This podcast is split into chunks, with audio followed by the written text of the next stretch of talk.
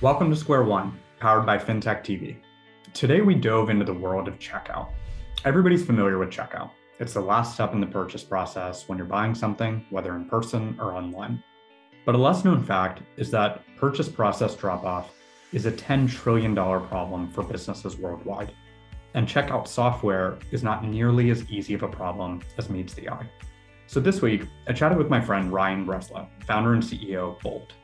Bolt has created a full checkout operating system to help merchants unify and shoppers go through checkout. In this episode, we unpacked a lot of the network effects that Bolt is now going to be able to take advantage of. Over the last 18 months, Bolt has grown its valuation 18x to $6 billion. And with 10 million shoppers on their platform, the company has hit escape velocity to reach the next level of growth. Ryan, thanks so much for coming on today. It's great to be here, Ramin. Yeah, Ryan, excited to have you on today. You know, we're going to go deep into what you're building at Bolt, um, as well as how you're building the company. It's it's there's a lot of unique elements you've incorporated. Uh, but before we do that, for the sake of our audience, I want to take a step back. You know, you as a person are are super unique. You know, I've I've gotten to know this about you, but you've actually built two multi-billion dollar companies. You know, by the age of 27. I want to start there, right? Give us a little bit more about your background and, and how that came to be. So I grew up in South Florida, and I like to say my first experience with payments and checkout was bagging groceries. Worked at a grocery store for three years, and so a lot of people get very frustrated checking out. I also say that was one of the experiences that taught me the most about the spectrum of humanity and personas and people. Um, I wouldn't trade that for anything. And then I started um, like many techies building websites and web apps um, as a way to make more than six dollars an hour, and uh, you know ended up getting quite into that. And I'd say that was a that was a really interesting experience because that's when I started working with clients. So you're not just their technical advisor. At that point, you're also their business advisor, and you start to see what businesses work and what businesses don't, and why. And so that like really elevated my chops on business acumen in addition to understanding e-commerce better um, as an industry. And uh, just you know came out to the bay area for school started the stanford bitcoin group with some friends in early 2013 was really into crypto. And so you know just a progression of working hard and following different passions and um, you know led to some um, interesting projects thus far so the company you run by day is a company called Bolt. We're going to dive into exactly you know what you're building um, in a lot of the conversation, but let's broad, but broadly you're solving the problem of customer checkout, right? And I want to take a step back and just talk a little bit about the context and the history of checkout. Maybe give us a better sense of the landscape, you know, checkout over the past you know maybe 20, 30 years and, and where we are today. So the most notable thing in the history of checkout is Amazon which created one click checkout in 1999. And, you know, Amazon is amazing because, you know, they have a network of shoppers, of data, of technology scale, but it's all available on only on one domain, right? Which is Amazon.com. They made their web services available in a democratized way. But as far as the shoppers and the data are concerned, it's only on one site. And so I asked the question, you know, why isn't there a network around shoppers and checkout? Why isn't there a one click network for the rest of the websites? Whereby if you checked out anywhere and created an account, you know, it wasn't uh, some siloed user database where that information is stored. It's also shared across a global network. And so I couldn't get a straight answer to that question and there's a lot of noise in this space. And so I'm like, okay, well, someone's got to do this. And so someone's got to build checkout and solve that problem. And someone's got to build the network on top of checkout. And so that idea I had in around 2015 and uh, decided, you know, why not me? Let's give it a shot. Well, the interesting thing is, is so there's there's kind of Amazon in that equation, but even if you fast forward it down the line and you kind of look at the different checkout solutions on the market, you know, you take kind of Bolt out of the picture. I think it's it basically these solutions fall in one of three buckets, right? So you've either got kind of like a hosted small and medium sized business platform. You know, what, what most comes to mind for folks is probably Shopify. Um, you've all the way on the other side of the spectrum, you've got these kind of like very probably over the top overkill enterprise platforms required for, for bigger brands where there's customization. And then you've got open source platforms, right? Which which kind of have a little bit of, of flair and agility, but also have their, their own issues. Maybe, maybe you can help us understand, you know, kind of beyond the Amazon problem, which I think probably opened the gate you know to this world of possibility there have been those three buckets then of solutions that have come out what are the challenges with those types of platforms today? Well they all have an important role. I'll say a, a shopify aims to bring that tech scale and holistic approach but it's it's all an end-to-end platform. And so if you want the advantages of a shopify you have to use shopify for almost everything. Whereas I believed that the network in and of itself should have the thinnest core possible. And so we built the network and the platform all around checkout, where merchants can use their own front end, they could use their own back end and order management system. They could use any tool with Bolt.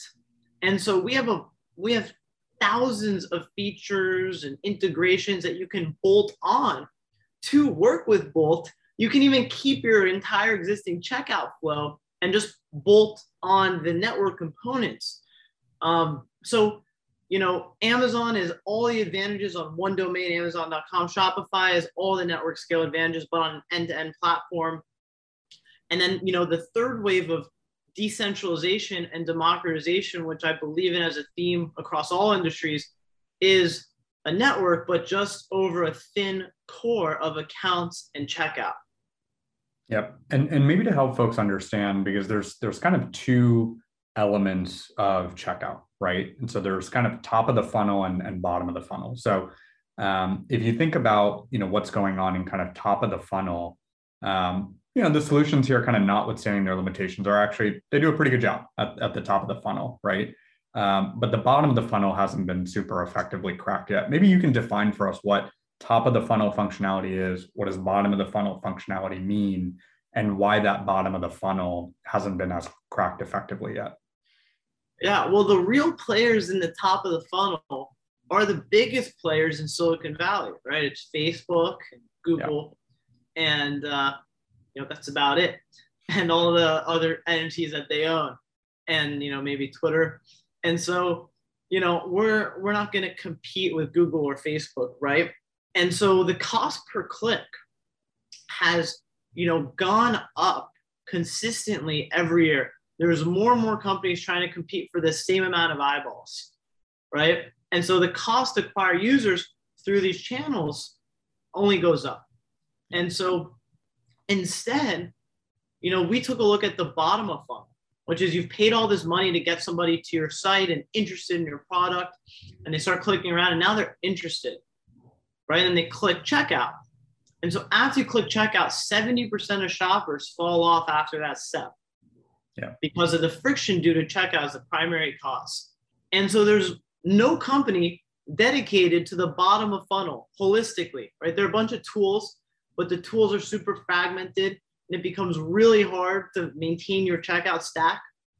Um, and so, you know, we clean all that up as a holistic platform. We're the only company at scale that does one click checkout holistically that pieces everything together. And you know, there's so much more, right? Once a customer is converted, what about their post-purchase experience? What about their loyalty? What about referrals? What about all of these things that right now are super clunky, so clunky that your, your typical e-commerce merchant won't even touch it or try to do it well. Um, what if you had one platform that takes care of and optimizes everything after intent to purchase, and that is Bolt. So you, you said a stat in that last response that I want to double click into um, because you can intuitively hear it, but I don't think you I don't think it's as intuitive to actually understand the scope or the scale of the problem. So you said you know 70% of folks you know drop off, right? So then conceptually everybody listening understands because we've been through it with personal experience. You go online, you're checking out, you know maybe it's a it's a subpar checkout experience you kind of leave that item in the cart you know you walk away uh, but the actual cost of that problem when you aggregate it across all retailers all businesses i think in the us alone you've told me previously is north of like a trillion dollars or so. Give it give us a sense of, you know, A, is that accurate? But but B, probably more importantly, what is, what is the scale of this, you know, conceptually seemingly very small problem, but kind of in aggregate, you know, for for retailers and online brands? Yeah, so there's over a trillion dollars roughly in abandoned checkouts in the US every year. Wow. There's over $10 trillion globally in abandoned checkouts, many countries of which have it far worse than we have here. Um, and so there's, you know, I like to say there's no bigger problem on the internet than checkout. And people ask, like, how did I come up with this idea? Um, it was thinking on a first principles basis. And so there are all these noisy competitors and customers in and around the checkout. But I knew, because I'd worked with all these e-commerce customers with my agency, I, I knew they all had the same problem, right? Customers weren't converting, the software was terrible, and there was no network. And so no matter who I talked to, all the reasons were the reasons were, well, this can't be an opportunity it's too big and this must be a solved problem. And so i think sometimes the biggest opportunities in the world are the most obvious and you just need to have the courage to say okay i'm going to go solve it. Yep. So let, let's talk a little bit more about bolt specifically right? You've you know you've raised a couple hundred million dollars you've reached escape velocity. I think by the time you know this episode is published uh, you guys just came out at a, at a new valuation at, at $6 billion. Um, the cool part about that story to me is, is not kind of the valuation and the rapid ascension, although, you know, that's, that's really a, a huge hats off to the team. I think the cool part to me kind of conceptually, when you think about the way you guys are attacking checkout, and especially compared to other noise in the market, like you alluded to, Ryan, is you guys are really thinking about it in a holistic sense, right? So one of the things that I've learned about Bolt in our conversations is, you know, about your checkout OS, your checkout operating system, right? And really not thinking about it as a singular problem of let's solve one click checkout. That may be what's visible to the end consumer, right? Which makes sense. Uh, but to the merchant and all your partners, you're actually providing, you know, a pretty upgraded operating system on how they go into the next wave you know of retail and, and digital and online brands so let's maybe we can double click a ton into that but as a first step maybe you can talk about kind of checkout os um, you know how do you think about it? How do merchants think about it? And then maybe we can break down some of those components of checkout os yeah so when i first started fundraising for this i went to the experts who had tried similar companies. And they said building a checkout replacement is going to be like mission impossible because every merchant works differently and selling into retailers is going to be mission impossible because no one is going to trust you to replace their checkout. And both of those comments were uh, actually spot on. It just missed the mark in terms of the impossible part. They should have told me really hard right? Not impossible it's really hard. And so when you go through a checkout flow that checkout is talking to your tax calculation engine, your shipping and fulfillment system, your couponing engine, your discounts database, your gift card program, your payment processors, alternate payment methods, installment payment providers, loyalty. You know, it's pulling the cart from your shopping cart. It's passing it to your order management system and syncing with your ERP, doing checks with your inventory management system at the beginning and end of checkout. And so it's talking to 30 or 40 distinct services for to run one checkout. And it all has to work flawlessly, reliably, delightfully for the end customer. And so this is why a retailer's checkout, if they build it themselves, looks like it was built 10 years prior to the rest of the site, is because this is a hard technical challenge for the Goliaths like an Airbnb with you know multi-hundred person payments and checkout teams, let alone retailers where tech is not their expertise. And so we had to build a standard general use checkout that integrated with the whole ecosystem of tooling around transactions. And so to get a sense of how tough this is, you know, Google internally, Alphabet doesn't even have one checkout team. Every Alphabet company has their own checkout team and is rebuilding their own implementation. And so we had to, you know, took us one year to launch a whole year to build for our first merchant. Our second year, we could launch three merchants. Our next year, like 10. And so there's five years basically of my life. And we had world-class engineers. We were very tech first. You know, five years of my life was just a grind, like building all the integrations, you know, thinking that you're gonna uh, are you gonna be alive, raise enough money to last for the next three to six months? Um, and you know, also operating in relative stealth because we didn't want people to know about what we were doing. And so, like five, half a decade of my life was in that mode, basically. And so, when you take that kind of half a decade, right, and the technical plumbing and the foundation and everything you guys built, right, and you extract that up or abstract that up rather to checkout OS, right, this kind of operating system. Talk about that checkout OS a little bit more. Talk about the components, right, and and how I, I think what's most interesting, kind of from a investor or kind of a macro market perspective is really how to segment the the signal and the noise i'd say in this space. So what i mean by that is there's a whole bevy of tools or, or kind of folks that are companies that are trying to solve one click checkout that i think are really tools right? They're like one trick ponies.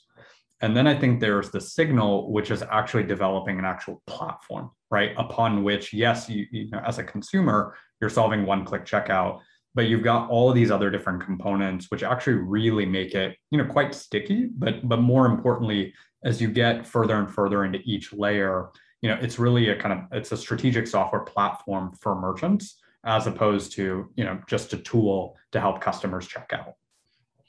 Exactly. We think of ourselves you know the company that i most tried to emulate and i read everything was actually salesforce. Hmm. because they built this interconnected platform that works with everything. And so for us, I was like, that's the company that's closest to what we're building. Even though the consumer and most people, it's one click checkout. To the retailers, it's a real platform, an operating system that has to work with their whole t- tool chain. And so, you know, it was really hard. And so we, every feature that we built had to um, waterfall and work across every version of our checkout and every you know e-commerce platform. Many of them don't even have APIs, hmm. and so we have software bundles that have to get updated with every new feature. And so we build something once, it has to be built like ten more times.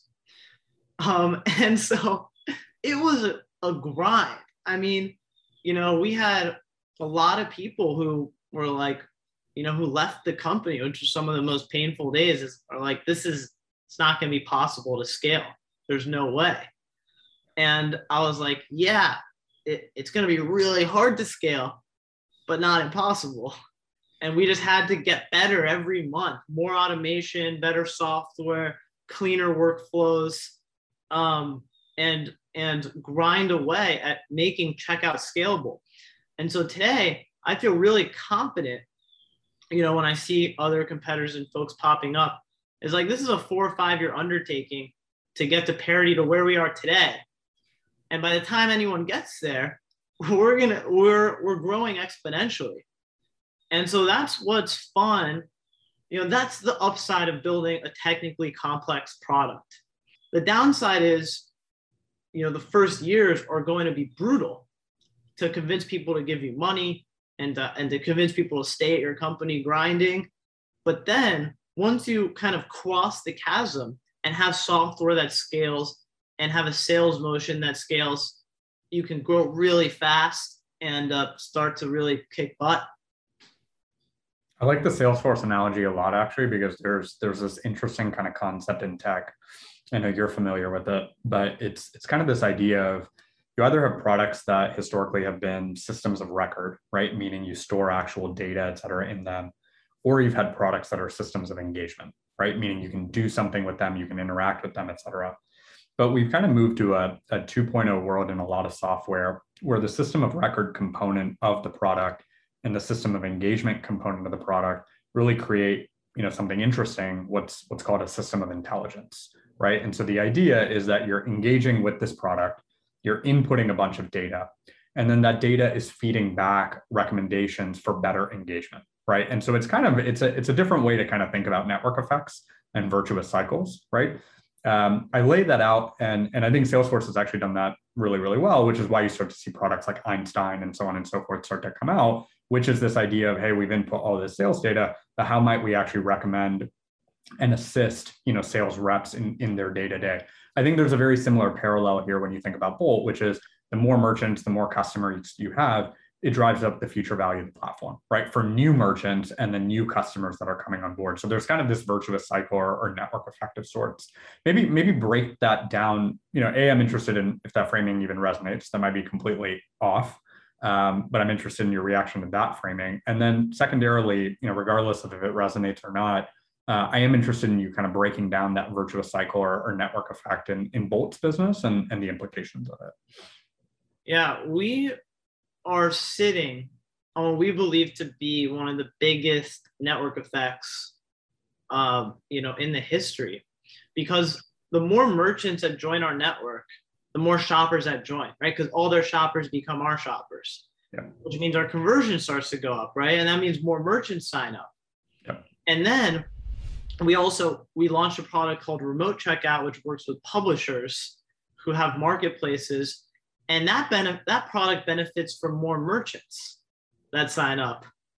Um, more publishers can have access to these merchants and uh, spawn a remote checkout that's linked to that merchant. And so we have this, you know, triple network effect, and then we're getting data from each side, right? And so that's why, like, we've, you know, we say we've grown in valuation 18x in 18 months. Well, it was, you know, five, six years of where I couldn't quote stats like that, right? And now the network effect is taking off and it's just getting started. We have now tens of millions of shoppers on the network, and um, you know now tens of billions in uh, GMV, gross merchandise volume sign up onto the platform onboarding in the next 12 months. And so, yeah, it's you know a network effect is very hard to get started, but once it does get started, it obviously has a lot of power to it.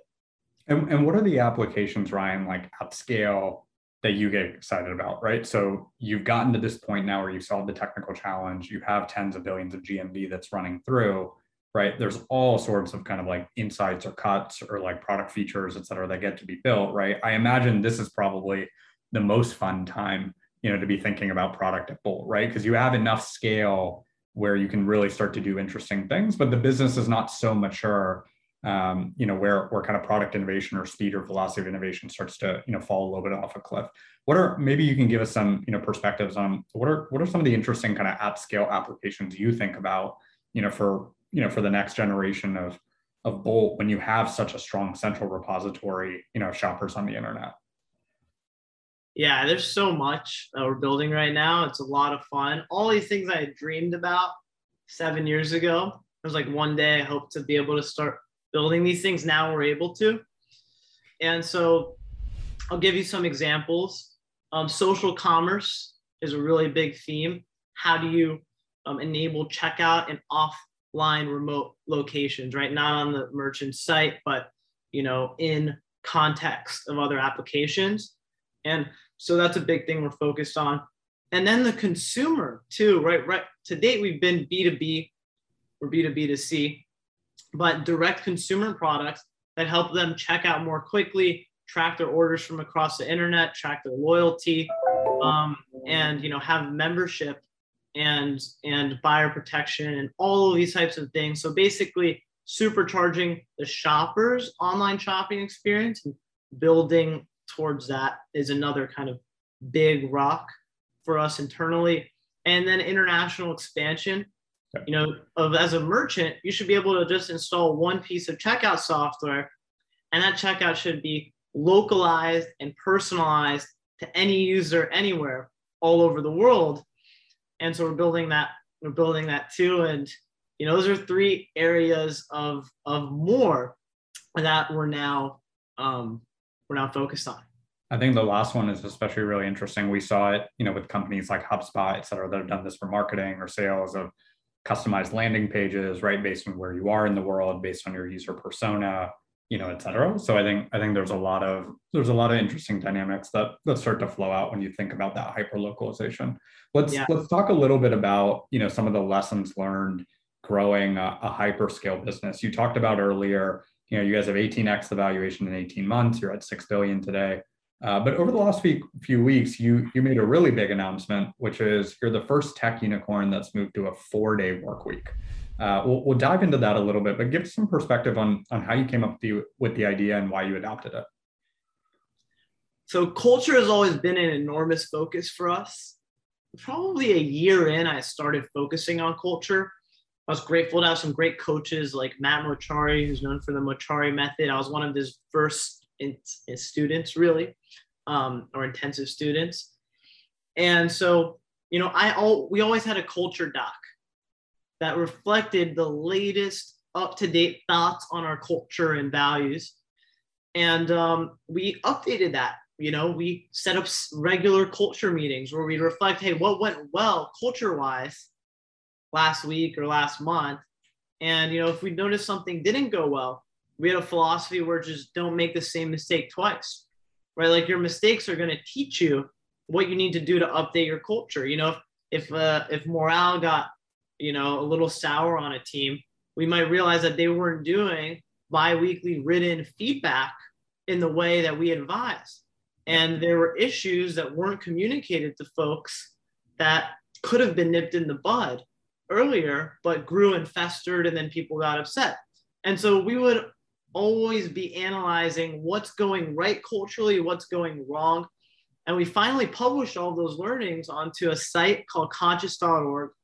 And we called it conscious culture because that is what, you know, it, the, it encapsulates what it is so well, which is being conscious that we are build, building a business and we do need to execute and we need to hold everyone to really high performance bars. But for those who are you know all in and executing and doing right by the company we do right by them right? And making sure they have time to really balance and reset and prioritize their well-being and are treated equitably and fairly um, and in a welcomed work environment. And so it's very much a two-way street, which is, you know, we're you give your company, you know, what's the company what's right, and we're gonna do right by you. And it doesn't mean we coddle folks, right? We are very transparent about how folks are performing, but it always in a kind and caring way. Yeah. And there, there's two axes I like a lot about this idea. The first is the shift in measuring inputs versus outputs, right? So it's shifting the dial to really measure, I think, the unit that you believe is more valuable and, and really is, is more impactful and valuable in any company's trajectory, which is ultimately the results that you get, you know, versus you know the amount of effort that's that's put in. And then the second is shifting the style of work. So you reference actually a pretty interesting framing on twitter which is i think you said working like a lion not a cow right? And so maybe talk first about that inputs versus outputs kind of framework or the way to think about that. And then i want you to unpack that lion versus cow analogy yeah so there i think there's a lot of confusion in startup culture or corporate culture all over the world the only thing that matters is outputs. Yeah. Right? That's it. And so there's a lot of virtue signaling around inputs. You know, oh, I'm doing this, I'm following all these processes, I'm a big believer in process, I'm a big, you know, believer in details. You know, none of that actually matters unless it's leading to an outcome. Yeah. And so that virtue signaling around how you work actually stunts the growth of other employees who have a different way of working, right? So if you have a culture of people who are virtue signaling about process, well, the creative types may be stunted in terms of their potential in your organization, right? And we saw that early days of Bolt. We had a hyper rational, super logical culture, and um, the creativity wasn't flowing as much. And so, you know, you have to embrace everyone's unique way of working to the extent possible in your organization, kill any process that isn't absolutely required to scale and prioritize outcomes and results. And I can't tell you how important of a shift this has been to our organization. Because um, you have some people who, you know, always have excuses around, you know, they're doing all these great things, but the results don't end up there at the end of the day. and you give them a second chance and a third chance and a fourth chance, and then your organization has missed goals for two quarters, which you can't recover from. And so I wish somebody told me this advice four or five years ago, because Bolt would be, you know, who knows where we'd be by now. I think this is the biggest mistake we made, which was not prioritizing and holding people accountable to results. Yep. And talk a little bit about the the lion and the cow kind of framing. Yeah, when I show up to work, and this started with a personal realization, is I was kind of a bit of a zombie. Like I go through the motions, I take meetings I didn't want to take, and um, I wasn't fully present and engaged. Some in our feedback sessions, I'd got getting feedback that hey, like it seemed like you weren't present, and you know, I was like, yeah, you know, you're right. I wasn't present for that meeting. And I started asking why. And I realized I, you know, first off, you shouldn't do anything you don't want to do. and so that doesn't mean don't, you know, you're not willing to do the the small details to get to the outcome. Yeah. I'm always willing to do that, but I want to do things that count. And so I started prioritizing for myself hey, I'm going to just manage my time to, to just focus on the things that I believe have the most impact. And then I was like, well, this shouldn't just apply to me. We started talking about that with the leadership team. And then I said, everybody in the company is a leader and should be, you know, expected to perform and operate like this. Like, you know, if, if, if, if someone, if an engineer on our team is dragged down in meetings that could be accomplished asynchronously in writing for them to read at their own pace when they're ready, so they could focus for that day, that's a drag on the organization.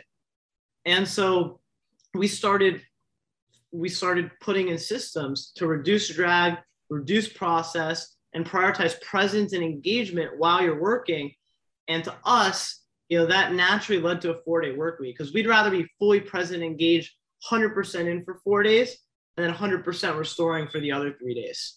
And so that's that's kind of what I'm hearing from that animal analogy of sorts, right? Which is basically like if you think of kind of like a nine to five job or running the motions, et cetera, you're really kind of working like a cow, right? And I think what you're putting forth is basically, you know, if you look for speed or high impact, right, or urgency, et cetera, you're kind of working like a lion, right? That's that's kind of that balance.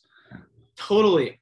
I'd rather have somebody all in working like a lion for two days. Yep than working like a cow or like a zombie for five days. Yeah. Right. And so if I could get four days of people working like lions, I'm way ahead of the game compared to any other company or any other competitor where folks are working like cows for five. And my team is happier. Yeah. Right. And they're and they feel more accomplished because what I what we found is most of our team were really passionate about their work. Like you don't join a company unless you're passionate about it. And then when you start doing the work, the work becomes the drag. And so we're like, how do we unleash that passion that people have day one at Bolt and turn and, and fuel that with how we work instead of diminish that and dampen their fire? Yeah, I like that a lot because I think I think like most things naturally in tech, we think about things having half-lives, meaning you think of a company that's soared out of the gates and has you know very very high growth rate and you kind of naturally put that that growth rate has a half life to it and eventually it's going to asymptote. Or you put that you know employees come out of the gate with a lot of energy a lot of passion a lot of enthusiasm and naturally that's going to subside. And what i'm hearing you're saying is actually taking the inverse approach which is saying that how do you actually take a lot of that momentum and create the opposite you know type effect which is you don't eventually kind of plateau and asymptote with the half life of growth passion, enthusiasm, etc. But where do you make small design or system changes to actually create inflection points or exponential growth? Absolutely. And I don't think this is something that you can outsource to a head of people. Yeah. Right. This starts at the CEO level. Yeah. Um, you know, Amazon and Netflix, I've probably learned more from those two companies than any other company on planet Earth, right? They know how to execute. There's a lot to go learn from those companies on how they do that. The part that I disagree is, you know, they don't complement it with the wellness side and, you know, as, as the mindfulness side. And I believe if you complement those two things together, you can create an environment where they're designed to cycle people out every three to four years. Yeah. And I'm saying, how do we design a system where people are at Bolt and they're like, holy cow, I can't believe this is what work can be like. And I will, I'm growing. And this person that we hired that was operating here is now operating here. And the company is benefiting from their growth. And so I deeply believe in our innate ability to grow, all of us. And I don't think enough of the world has that perspective, right? I got a lot of advisors who came to me and said, you know, you can't expect people to grow. Just meet them, you know, just expect them to be who they are. And I'm like, no, like we have to invest and believe in our people that they can grow. And some will, and I think many more will than most of the other people expect. Some won't, and that's okay. But you have to come to work with that belief and do everything in your power to enable that for your organization. Yep. No, I I, I couldn't I couldn't agree more. Um, as we round out the conversation and, and, kind of final question, I want to end on a lighter note. Um, you recently started getting much more active on Twitter. I think you've gone from like a couple thousand, almost 30,000 followers in, in a few weeks, um, which is, you know, crazy fast growth. Um, and, and I'm curious why you started, you know, posting more actively on Twitter. You know, what are you, what are you hoping to achieve from, from sharing those lessons in public? I, I have a sense that this is just the start of, of sharing lots of lessons in public. Yeah, you know, I found in Silicon Valley, there was a lot of posturing based advice yep. where there's just a lot of advice that didn't make a lot of sense. It sounded like it was regurgitated. Right. And so I had to figure all of this crap out myself. I had great advisors and whatnot who helped piece together, but I had to figure all like we had a tough business to build. We didn't get lucky. We didn't get you know, we raised, clawed our way, small, small raises the whole way until recently. Um, and so we didn't get lucky. And I had to learn things at a, at a very foundational level. Um, and so I'm like, I want to give back. And so I started advising companies you know, informally, some formally. And founders were just coming back to me over and over again because, you know, I was the one kind of person that they trusted and then I found myself repeating the same things over and over again and realizing that none of these founders were getting this advice from everyone else. They were like, you've been, you know, I've been getting the opposite advice. And so, like, I want to start kind of spreading my truth to the world. I think the startup community can benefit from it. I think my brand and Bolt selfishly will benefit from it. So, as per usual, when you give, you get. I've gotten so much from the little giving that I've done, I'm ready to, to give a whole lot more. And Ramin, uh, for everyone watching, has played a huge role, has given me so much advice on this very topic. And so there's nobody um, I respect more in terms of their ability to give back and the way they approach that than uh, than you, Ramin. I I appreciate that. That's that's kind of kind to say, but we know that the the real power is in, in the quality of the insights. You know, Ryan, that that you're sharing. This is this is awesome. This was a ton of fun. I'm, I'm so glad you made the time to to come on and kind of share these lessons. Um, it's it's rare that you have businesses in markets that are truly a proxy for GDP and businesses building the infrastructure to enable that GDP. So I think you know the Bolt story, while it's had you know a long kind of technical foundation and and certainly a rapid ascension, you know as of late I think we're starting just to see, you know, the inflection point of, of where the business can go. So looking forward to having you on back in the future uh, when Bolt is a hundred billion dollar company, and we'll we'll talk about the next set of challenges then. Let's do it.